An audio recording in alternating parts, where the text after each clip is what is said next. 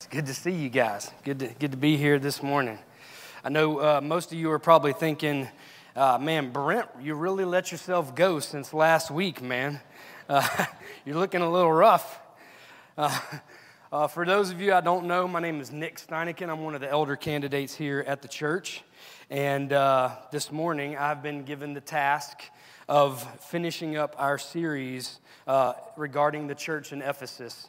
last week, Brent uh, finished up with Ephesians chapter 6 and talking about the armor of God.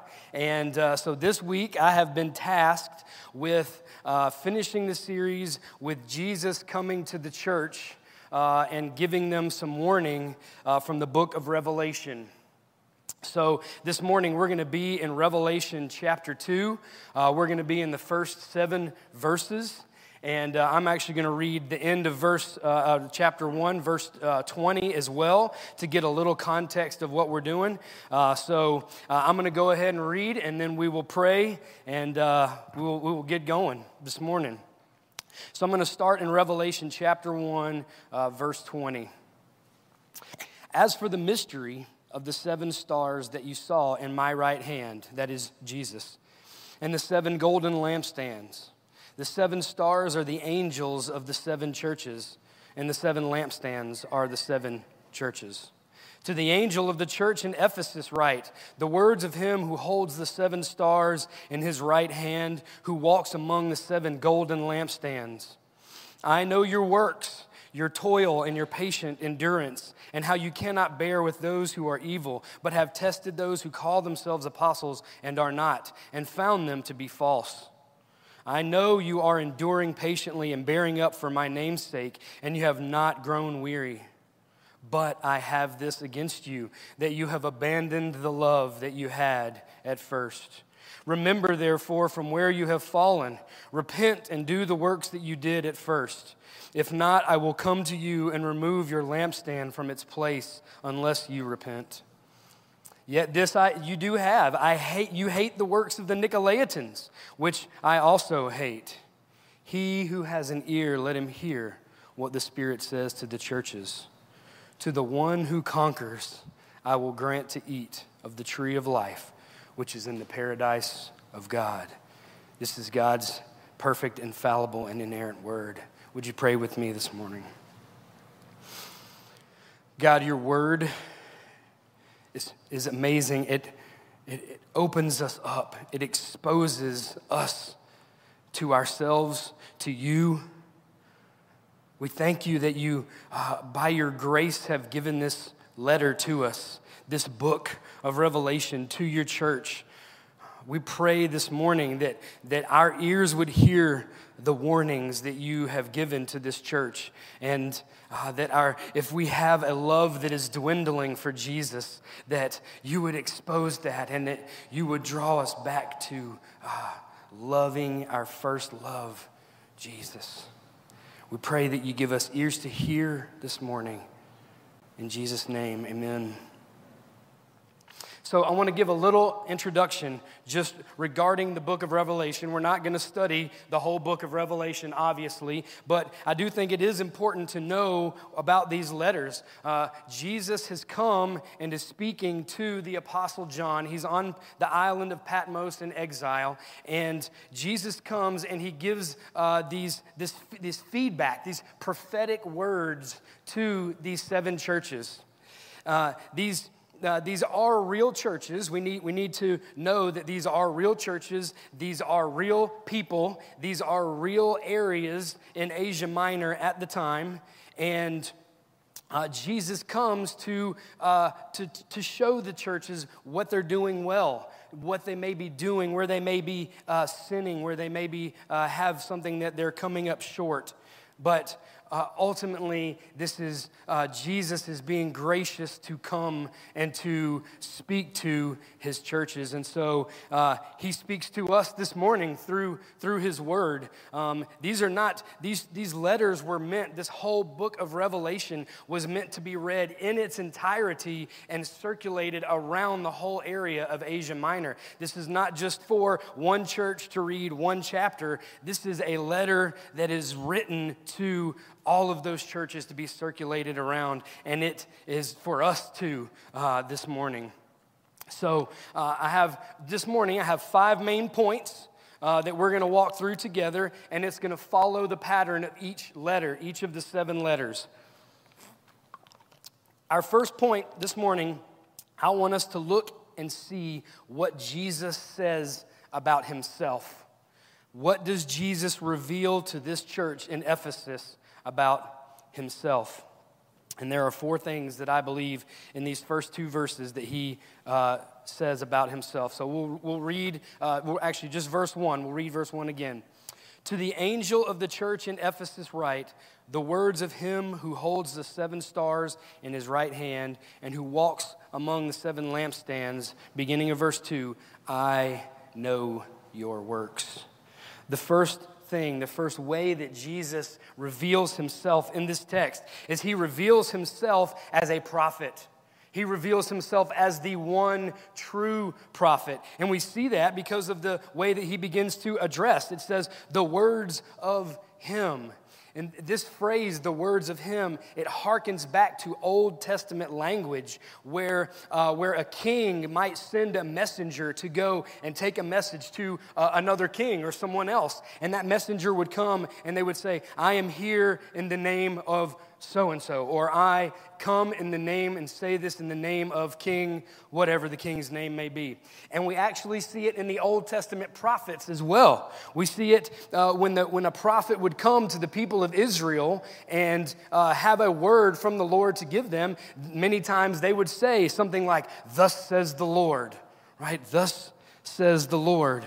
And this, this word, this phrase, the words of him, it, it harkens back to that, that Old Testament language. So uh, Jesus is revealing himself to be a prophet. And we also see that it, back in chapter one, when John first receives the vision, when he first receives the vision of Jesus coming, Jesus is coming with a two edged sword coming out of his mouth. Well, we know that in the, in the New Testament, a two edged sword is a reference to the truth, to God's word. And so, so it's a picture of Jesus coming to speak truth to his church, to speak truth to his church in co- commending them what they're doing well and, and warning them in certain areas. So Jesus reveals himself to be the one true fulfillment of the Old Testament prophets. He is the truth, He is the Word, He is the true prophet. He, he reveals himself to be a king. He reveals himself to be a king. We can look at the end of verse, uh, or middle of verse one, who holds the seven stars in his right hand. Well, we know from what we read in, in chapter one that those seven stars are angels. They're the angels of the seven churches. They're the angels of the seven churches. Now, some commentators will say they will say that that's symbolic of maybe a messenger that came from the church or even possibly the pastors of those seven churches. I talked to Joe this week. We, are on the same page with this. I, I believe that these are real angels. We know from Hebrews that angels are ministers of God, they, they, they are active in the lives of God's people. And so I believe that these are real angels that Jesus is holding in his hand, revealing himself to be sovereign over even the angels. I want to direct your attention to Hebrews chapter 1. We're going to read the first four verses really quickly here. Long ago, at many times and in many ways, God spoke to our fathers by the prophets. But in these last days, he has spoken to us by his Son, whom he appointed the heir of all things, through whom also he created the world. He is the radiance of the glory of God and the exact imprint of his nature, and he upholds the universe by the word of his power. After making purification for sins, he sat down at the right hand of the majesty on high, having become as much superior to angels as the name he has inherited is more excellent than theirs. We have a picture here and in the book of Hebrews of Jesus sovereignly upholding the universe. He reveals himself to be a king. He also reveals himself to be near to his people. The end of verse 1 who walks among the lampstands. Jesus walks among his churches. He is active among his churches. He walks among us. He, this harkens back to, to Emmanuel, God with us. John chapter 1 the Word became flesh and dwelt among us. Our Lord, our God, our Savior Jesus. He is near to us, He is near to His churches. He walks among them. He walks among them. Jesus, last, last way he reveals himself, beginning of verse 2, he re- reveals that he has a vested interest in all of the works and deeds of his bride. He has a vested interest in all of the works and deeds of his bride. We see that. The beginning of uh, verse 2 I know your works. I know everything that's comforting and it's also scary too, right? That he knows every work and deed of every one of his churches. He is, he is invested and vested in every one of his churches. We don't have a Savior that is just sitting in heaven eating popcorn and watching things unfold. We have a Savior that is active and that is invested in the life of his bride. He is invested in the life of his bride.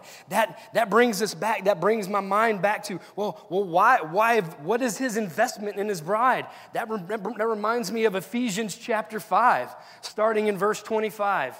We, we have, husbands, love your wives as Christ loved the church and gave himself up for her, that he might sanctify her, having cleansed her by the washing of the water with the word so that he might present the church to himself in splendor, without spot or wrinkle or any such thing, that she might be holy and without blemish.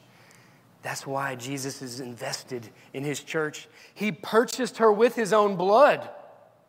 He purchased her with his own blood, and he is sanctifying her. He is making her more like himself. He is purifying her. Jesus reveals he knows her works because he has a vested interest in his bride. Jesus reveals himself to be a prophet, a king, near to his people, and that he is invested and has a vested interest in the works of his bride. Jesus is invested everything. He came and lived a perfect life that we could never live. And he gave that perfect life for us so that we may have the forgiveness of our sins. And he overcame, that's going to be a theme, he overcame sin and death on our behalf. That's why he is vested in the works and deeds of his church. Point number two what does Jesus tell the church about what they're doing well? What does he talk to this church about? What are they doing well? What does he commend them for? I'm going to direct your attention to verses 2, 3, and 6. I know your works, Jesus says, your toil, your patient endurance, how you cannot bear with those who are evil, but have tested those who call themselves apostles and are not, and found them to be false. I know that you are enduring patiently and bearing up for my name's sake, and you have not grown weary. Yet this you have, verse 6 you hate the works of the Nicolaitans, which I also hate. So, we see at the beginning of verse 2, he talks about their toil, their hard work. This, this, is, a, this is a hard working church. They, they don't just come in on Sunday mornings and sneak out the back and then never come back in and do or do anything to serve the church. I know here at Four Points we have nobody that's like that. We have no one here that's like that, okay? But this, this is the church of Ephesus. They are a hard working church. They are not, as Brent would say, they are not scared to put their hand to the plow and do gospel work. They are not, they are not afraid to do that. They are hard working. They are hard working. The second thing he tells them you cannot bear with those who are evil. You cannot bear with those who are evil. They don't tolerate evil, they don't tolerate sin, they don't tolerate it. We don't really know exactly what this evil is that, that, that they speak of, that, that Jesus is talking about here, but we do know that, that this society in Ephesus is a pagan society. It is a pagan society with witchcraft and sorcery and worshiping at the god, uh, the temple of Artemis or Diana. And, and, and involved with that comes uh, temple prostitution and sexual immorality. So we, we, we don't know we don't, we don't know if it's the witchcraft, the occultic practices. We don't know exactly what the evil is. We just know Jesus commends this church because they have nothing to do with it. He commends this church because they have nothing to do with it. Right? Even I, I think back to Acts chapter 19 when, when Paul comes back to the church in Ephesus. He comes back on his missionary journey to the church in Ephesus. People are believing the gospel and they're coming out of this occultic practices and they're bur- they burn their witchcraft books in the middle of the city. They have nothing to do with evil. Paul, I mean, G- G- Jesus continues. He says to them in, at the end of verse 2 You have tested those who call themselves apostles and are not, and found them to be false. Jesus commends them for their solid doctrine. He commends them because they are solid theologically. Amen. We love, we love good theology, right? We love good theology. But that's, that can only get us so far. Right? We know that this is a theologically sound church because of who taught there, right? In, in, the, in the church in, in Corinth, Paul met Priscilla and Aquila. And he taught them, and he felt so comfortable with them as teachers, he left them in Ephesus to plant the church. And they ran into Apollos. He was there. He was a man who knew the scriptures, Acts 18 tells us. He was a man who knew the scriptures, who was he was charismatic. He was not afraid to preach the word. This this church had great teachers. Paul comes back, stays there for two and a half years. He's teaching there. Timothy is a pastor there. Paul writes 1st and 2nd Timothy to him pastoring there. The very apostle who wrote the book of Revelation, Apostle John, he spent time in Ephesus. This church is theologically sound. They had the best teachers around. They had the best teachers around. Next, finally, he, he commends them for enduring persecution. Look at verse 3. I know you are enduring patiently and bearing up for my name's sake, and you have not grown weary. You have not grown weary. We don't know exactly what it is, but we know that I just picture the culture around this church and the idolatry and the paganism and the sexual immorality. I just picture all of that squeezing in on this church.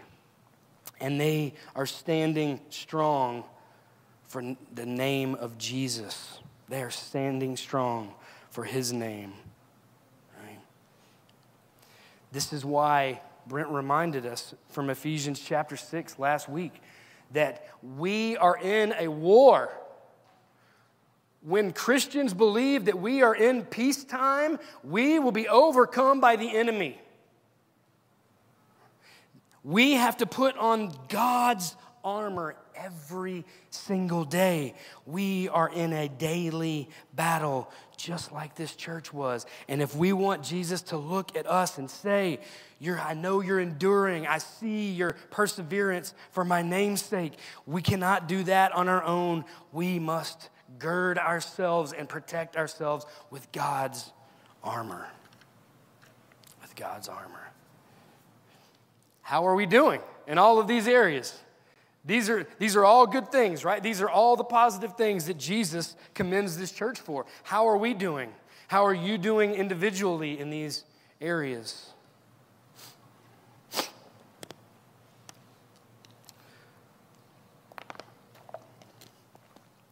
So far, so good, right?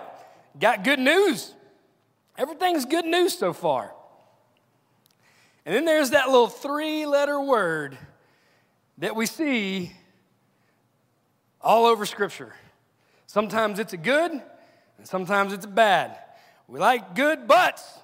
This is not a good butt. This is not a good butt. Verse 4 But I have this against you, that you have abandoned the love that you had at first. You're doing well, working hard. You're hating evil, calling the heretics out. You're enduring, but you've lost your love. You've lost your love. It's, real, it's, a, it's a simple statement. You've abandoned your love that you had at first. For those of you I don't know, I'm a football coach. I'm sure you can't tell by the way I yell and scream and all my antics. I'm a football coach, and, and, and, I've been at the same school going into my eighth season now. And three seasons in, the coach that hired me, he left and took a job in Texas. And we brought in this guy, and uh, it was a little questionable. And uh, he ended up just being there for two months and left the team before the season started. And uh, another man that we had hired to come be our offensive line coach, he took over the head coaching job. He's still a head coach right now. We had two weeks to prepare for our first game. Brand new offense we put in, two weeks to prepare for our first game. We went 0 and 10 that year. 0 and 10. I'm going to tell you something. When you go 0 and 5, 0 and 6, 0 and 7, 0 and 8. You find out who really loves football. You find out who loves football. Who's, who's playing football because they love it. Not because they're going to get something out of it, not because they want fame or they want to make it to college. We ain't, we ain't got, we don't have many guys going to college to play football. You find out when you're 0 and 8, 9, 10, you find out in those practices who really loves football. I'm going to tell you, we had three or four guys we found out they didn't love football. They weren't playing for the love of the game. And what happens, what, what happens when, when someone doesn't love football? Or what, what happens? Everything becomes a chore. Everything just becomes you're going through the motions. You're in practice, you're just trying to get done with it. You're just trying to make it through, just holding on. And it impacts the whole team. It impacts the whole team when that happens. This is where the church in Ephesus is. They're going through the motions. They've lost their love for Jesus. So I have four questions that I think Jesus would, would ask this church. And I want to ask us today. You're working hard. The word toil literally means to exhaustion. You're working yourself to death. Great. He says it's a good thing to work hard. He tells them it's a good thing. But do you have any joy in your life?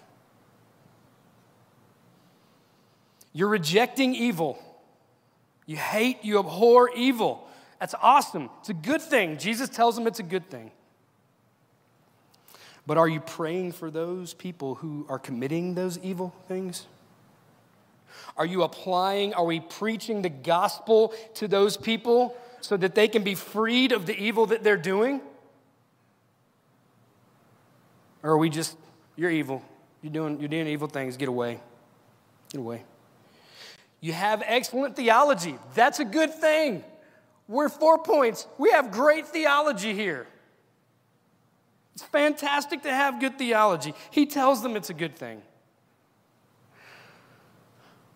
But those who have errant theologies, those who are not orthodox, are we coming alongside of them to speak truth from God's word in love? Or are we just calling them heretics and kicking them out of the kingdom?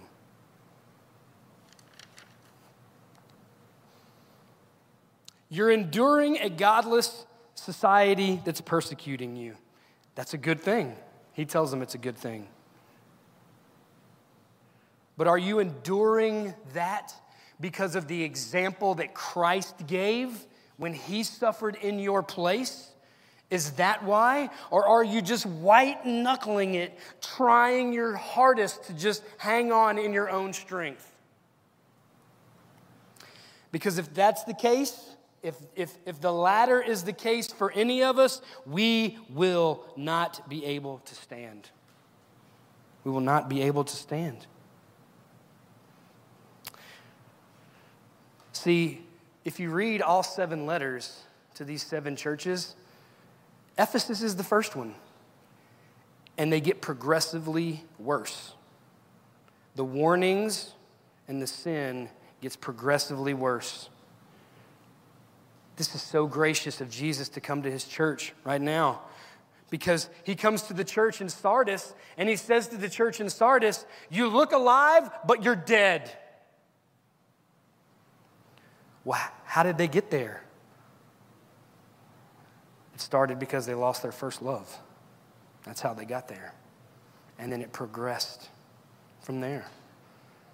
There's a dead church. Jesus tells them they're dead. But it started back right here when they abandoned the love that they had at first.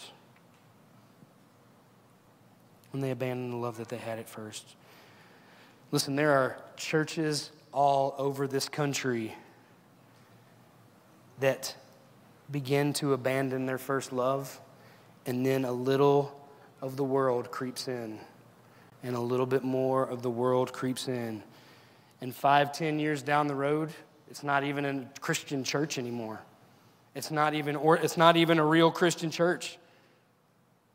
We have entire denominations in this country that have apostatized, and it began with them losing their first love. You're like, oh, it's just one warning, and it's, you know, it's not really that bad. It's where it starts. It starts when you lose your love for Jesus. It starts when we lose our love for our Savior. This is a heavy warning. I pray that we hear it. I have wrestled with it. It's a severe warning.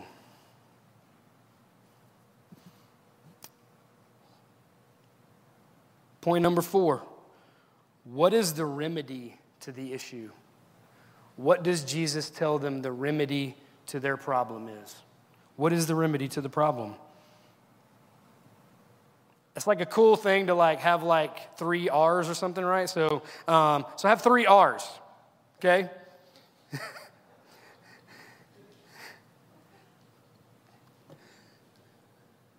remember, verse 5 Remember therefore from where you have fallen, repent and do the works that you did at first.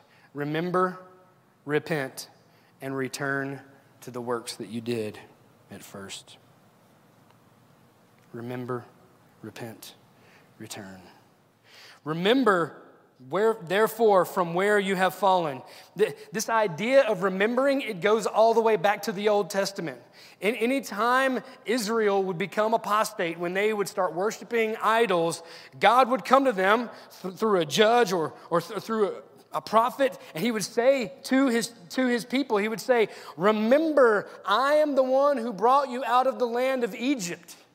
Remember, I was the one who provided for you in the wilderness. Remember, remember, remember. Jesus tells this church right here in Ephesus remember when you first followed Christ. Remember when you turned from your idols to the one true God. Remember when you burned your witchcraft books and sorcery books in the middle of the city. Remember when the gospel spread to all of Asia Minor because of your zeal for the gospel. All seven of these churches had the gospel because it exploded out of Ephesus. That was the hub, that was the place. Ephesus, man, whew they came flying out of the gates. Flying. out of the gates. Evangelism, I mean, it was unbelievable. Jesus tells them, You have to remember. You have to remember. Repent. Seems simple, right? Seems simple. Repent. Just, just stop doing it, right? Turn back to Jesus, right? Remind each other, preach the gospel to yourself. We should all be doing that every day. We need to remember, we need to repent, and we need to return. Return to the works you did at first. What are these works? Return to your zeal for evangelism that you had when you were first, when the Lord first saved you. I, I think, I think most Christians, that was my experience. I remember when the Lord saved me. Man, I was like ready to go, man. You know, I wanted to tell everybody about Jesus. I wanted everybody, I wanted everybody to know about Jesus. Return. What's return when your heart was on fire for Jesus? Returned. Return, Ephesians 4. Return to using your gifts for the building up of the body and the strengthening of the church. Return to when you were preaching the gospel, you were evangelizing, and you were building up the body. Return to those works. The warning, if they do not, is severe. What is the result if they do not do these things? I will come to you and I will remove your lampstand from its place unless you repent. Some commentaries wanted to say that this was like because of some archaeological things uh, in Ephesus. Some, some wanted to say, well, this is just this is just Jesus saying, hey, we're going to take your church and we're just going to put it over in a different location. I'm sorry. That's not what the context, that's not what the text is saying. Yes, there are archaeological things in Ephesus that are interesting. That is true. But what he's saying to this church is, I will remove my special grace from you. I will remove the lifeblood, the Holy Spirit. I will remove my spirit from the church. It will become a lifeless church, and it will fade into, as Mike Tyson will say, it will just fade into Bolivian.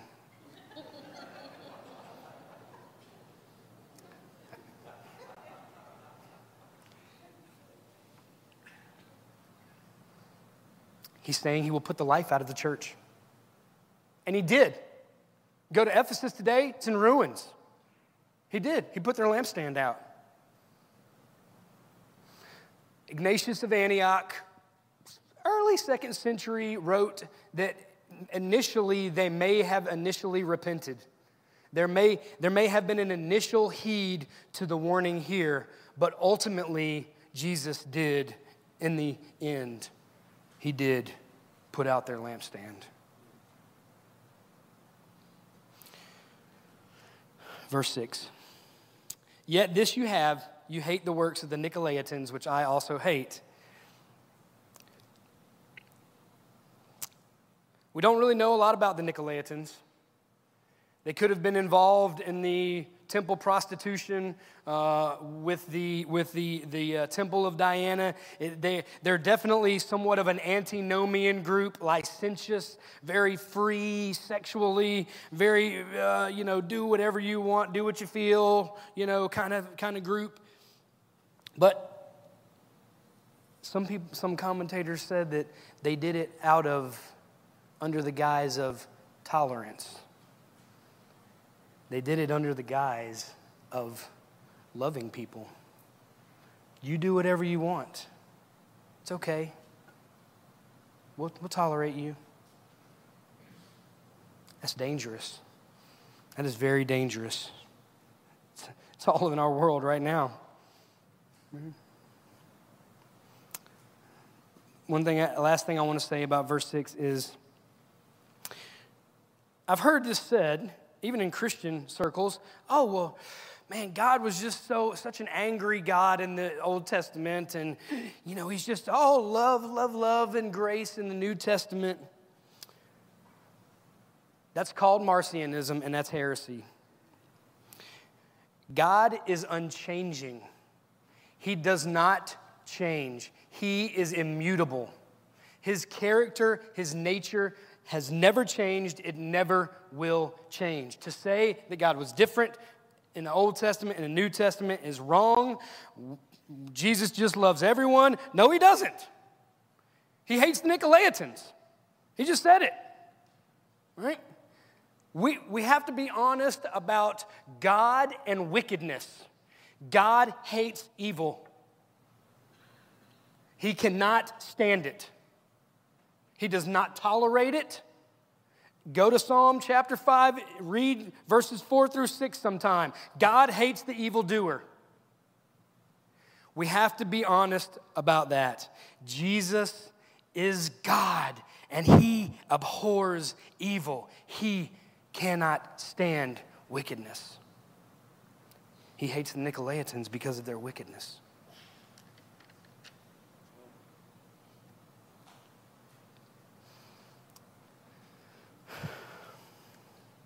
Verse 7. First part of the verse He who has an ear, let him hear what the Spirit says to the churches. By the grace of God, we have been born again of the Holy Spirit. By the grace of God, we have been indwelt by the Holy Spirit. By the grace of God, we are united in Christ by the Holy Spirit.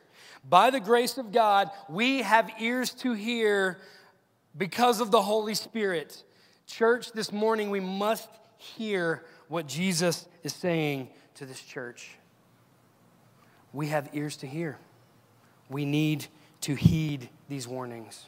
We need to pursue what he says is good, and we need to abhor evil. We need to, uh, we need to come back to our first love. We can work our tails off. We can work our fannies off. We can hate evil. We can have great theology. We can stand up for the sake of Christ. We can do all those things. Would you, pull, please, uh, 1 Corinthians chapter 13 up? If I speak in the tongues of men and of angels, but have not love, I am a noisy gong or a clanging cymbal. If I have prophetic powers and understand all mysteries and all knowledge, if I have all faith so as to remove mountains, but have not love, I am nothing. If I give away all that I have, if I deliver my body up to be burned, but have not love, I gain nothing.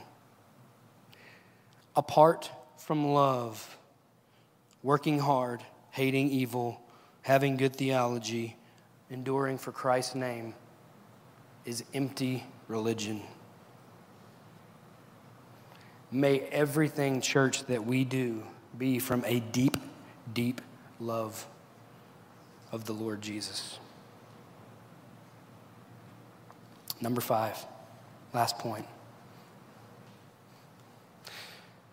What is the glorious promise that Jesus gives to this church and every church?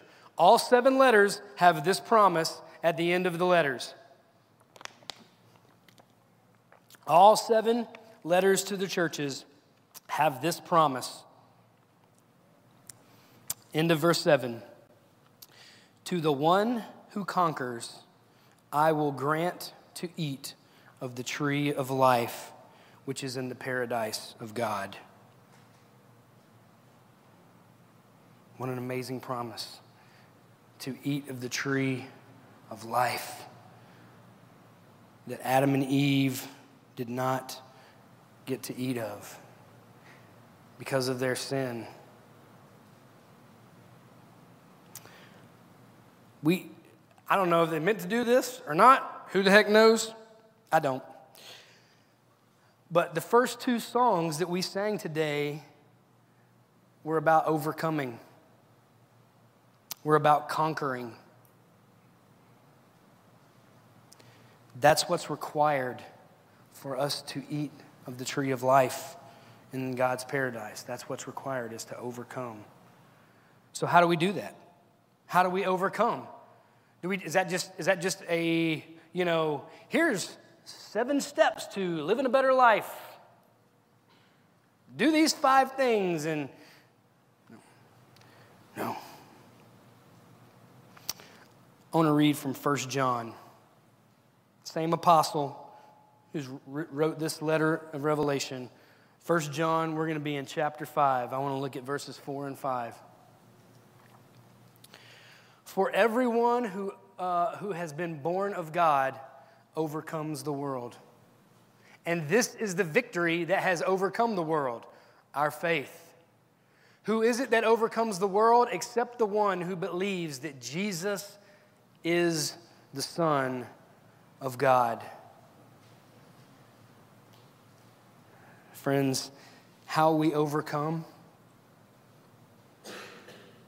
is we believe in Jesus.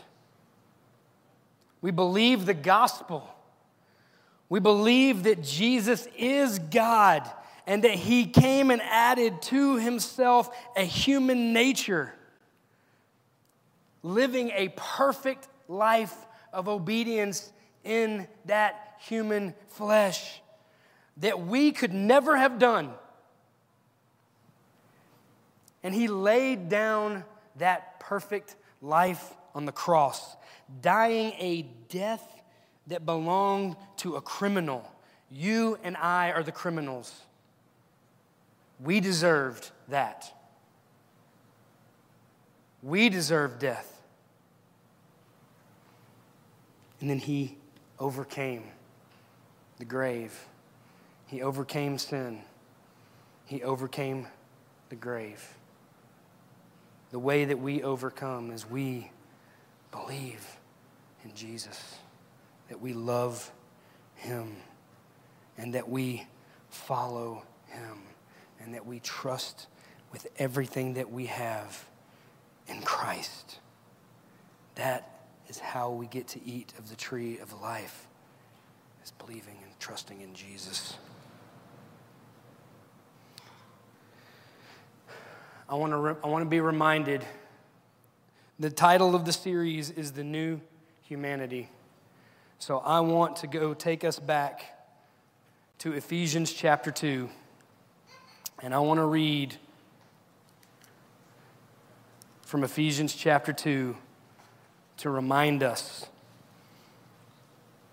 Because we started this series like five months ago, right? and then this whatever thing happened.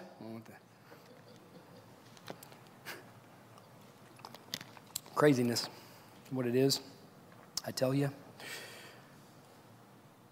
Ephesians chapter 2, we're going to read verse 13 to the end of the chapter. But now in Christ Jesus, you who were once far off have been brought near by the blood of Christ. For he himself is our peace who has made us both one and has broken down in his flesh the dividing wall of hostility by abolishing the law of commandments expressed in ordinances, that he might create in himself one new man in place of the two, so making peace and might reconcile us both to God in one body through the cross, thereby killing the hostility. And he came and preached peace to you who are far off, and peace to those who are near. For through him we have access in one spirit to the Father. So then you are no longer strangers and aliens, but are fellow citizens with the saints and members of the household of God, built on the foundation of the apostles and prophets, Christ Jesus himself being the cornerstone, in whom the whole structure, being joined together, grows into a holy temple in the Lord. In him, you are being built together into a dwelling place for God by the Spirit. Would you pray with me? God, your word, it pierces us. To the division of soul and spirit, bone and marrow. I pray that your spirit would continue to wield the sword of your word, even as we leave from here this day and go throughout our week, Lord, that, that your spirit would carve the hardness away from our hearts and would draw us back to our first love, the Lord Jesus. We repent, we confess that we have not loved him as we ought. We confess that there have been times where we have just been doing empty religion. May we take heed from this church that Jesus spoke to this morning. May we hear what you said to them. May it continue to resonate and change our hearts by your Spirit.